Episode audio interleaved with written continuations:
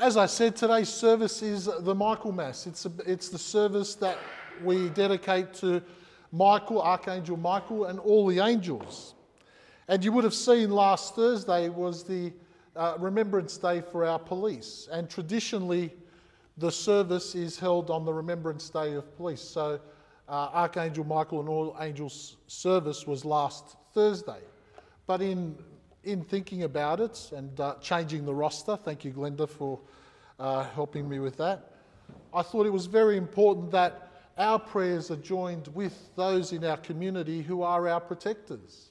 So today, our service is dedicated to those who are the protectors, to those who stand in places that I don't want to go, that I don't want to, I don't want to be part of, that see horrific things and deal with horrific things, and those who themselves, in the course of service, die in awful ways. We remember them and we give thanks and praise for all the service that they have for us, that they have done for us. And I ask you to keep all our protectors in, in, our, in our prayers each and every time, at least once a week, if not more. As I said, these are the people that stand to protect us in places and spaces that we don't want to go and that we want, don't want to endure. And so it is no wonder that Archangel Michael and all the angels are associated with our police force, with the protectors in our community. Because our angels and our archangels go in places that we don't want to go spiritually. We don't want to be so lost that we can never find our Lord God. We don't want to be so lost that we never hear his message and his promptings in our spirits. And so the angels and archangels all act in a way that keeps us connected to God, reminds us that God can love us, and brings messages to us so that we can hear what God wants us to do.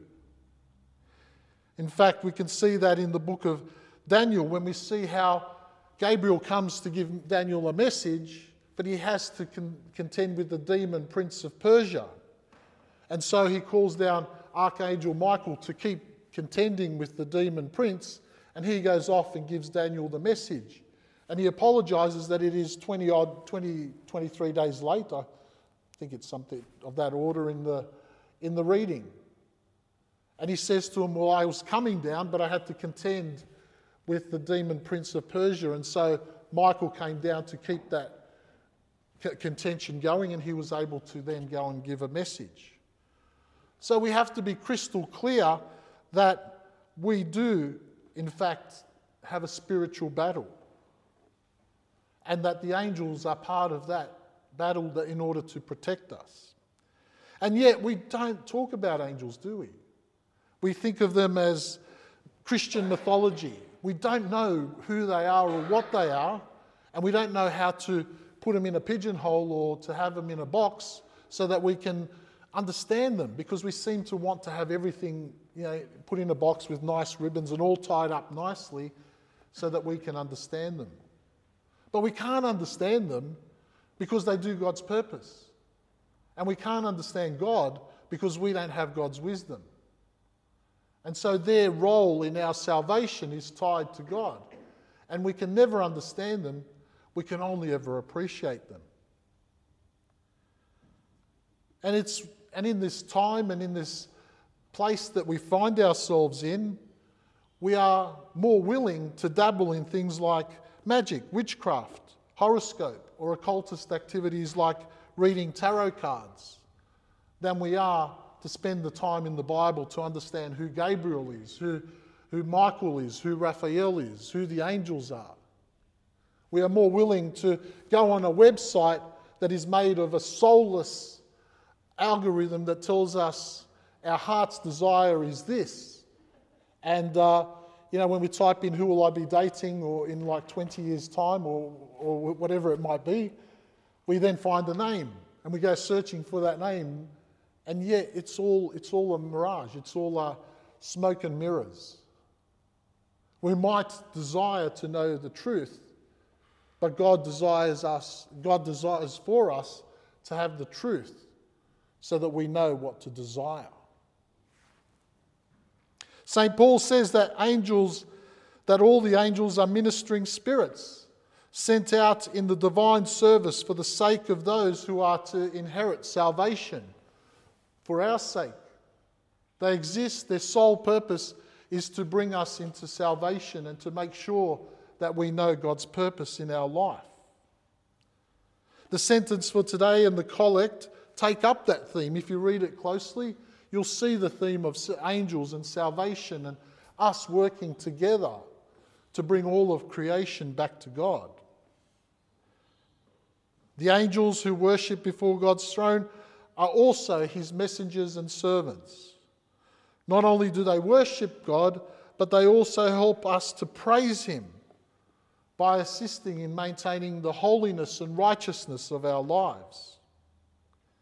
When you read the Bible, there are many, many places in the scripture where the angels of God are present. They give cohesion to the Bible, binding the history of salvation together. They are the ones who constantly reveal God's will to us. In the Old Testament, they represent God before patriarchs, prophets, and kings, whilst in the New Testament, they are the prime movers of the gospel. They work in Acts, and they are significantly part of the book of Revelation. There are many, many angels I could talk about, and having a deep affection for and the angels, rather than consigning them to mythology, I, I really have spent a lot of my life trying to understand them and trying to get to know them because they have been in spaces and places in my life where I felt the presence and been so blessed by it.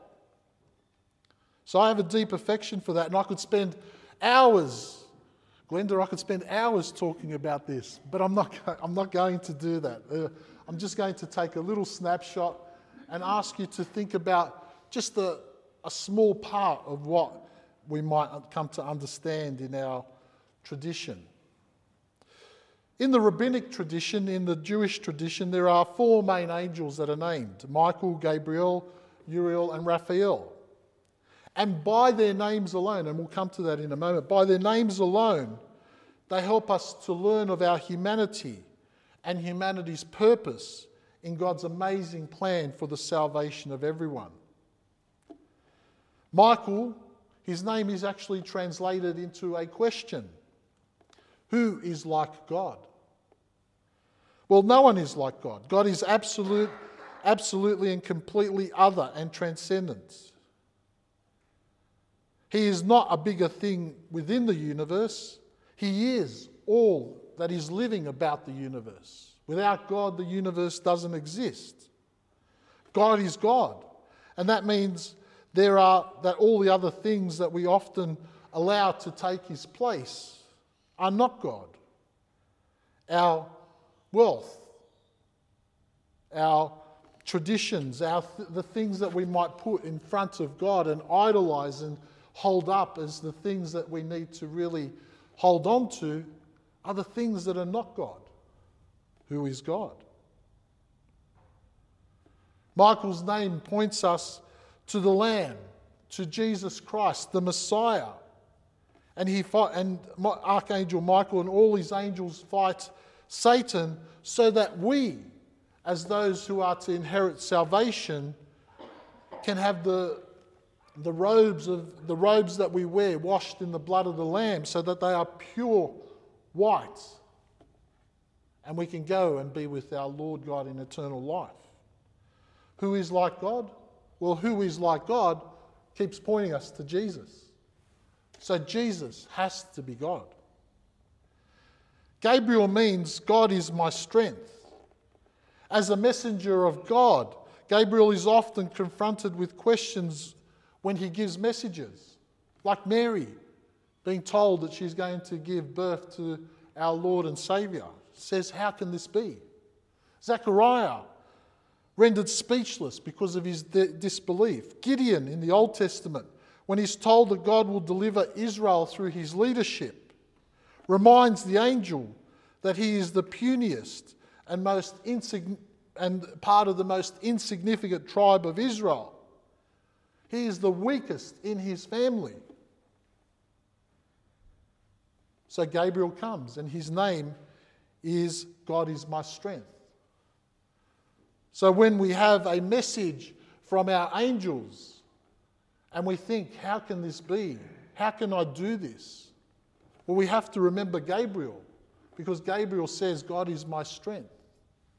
We do things not in our own strength, but when God calls us, He gives us His spirit and His strength to do the work that is before us. Raphael means God is my healer and he is found in the apocryphal texts. So they're not quite canonical texts, so I highlight that so that you guys are absolute know when I'm deviating from the canon text. But they is a significant part of what we would call the apocryphal texts. Archangel Michael, Archangel Raphael brought healing and restoration to places where fallen angels had brought destruction and harm. In his role as an archangel, we are reminded that our vocation is to be God's healing agents and to bring reconcil- reconciliation into a world, into spaces and places where others go to do harm. And indeed, as a church, we need to go into those places and spaces where those who have travelled before us in the Anglican Church have done harm. As individuals, we need to let God's grace do its work in us, seeking out the parts of our lives that are broken, bruised, battered, or lost, or where we've given up hope on things because they might always be different and they might always be beyond us. For those around us, we are to point to the grace of God and the redemption of all of creation through, Messiah, through the Messiah. It is, a, it is in this healing that we taste healing as a gift from God for us. Uriel, like Raphael, is also found in the apocryphal texts. And most recently, there was this huge section found in the Dead Sea Scrolls that were uncovered. In the text, we see him as being the archangel who helps people overcome their anger, irritation, and restlessness so that they can find peace through repentance. He is noted as being the angel that stands at the gates of heaven with the flaming sword so that no one can enter unless they come in by the word of Jesus. And he is also noted as the angel that contains hell so that no one can escape their destiny if they have never called Jesus their Lord and Master.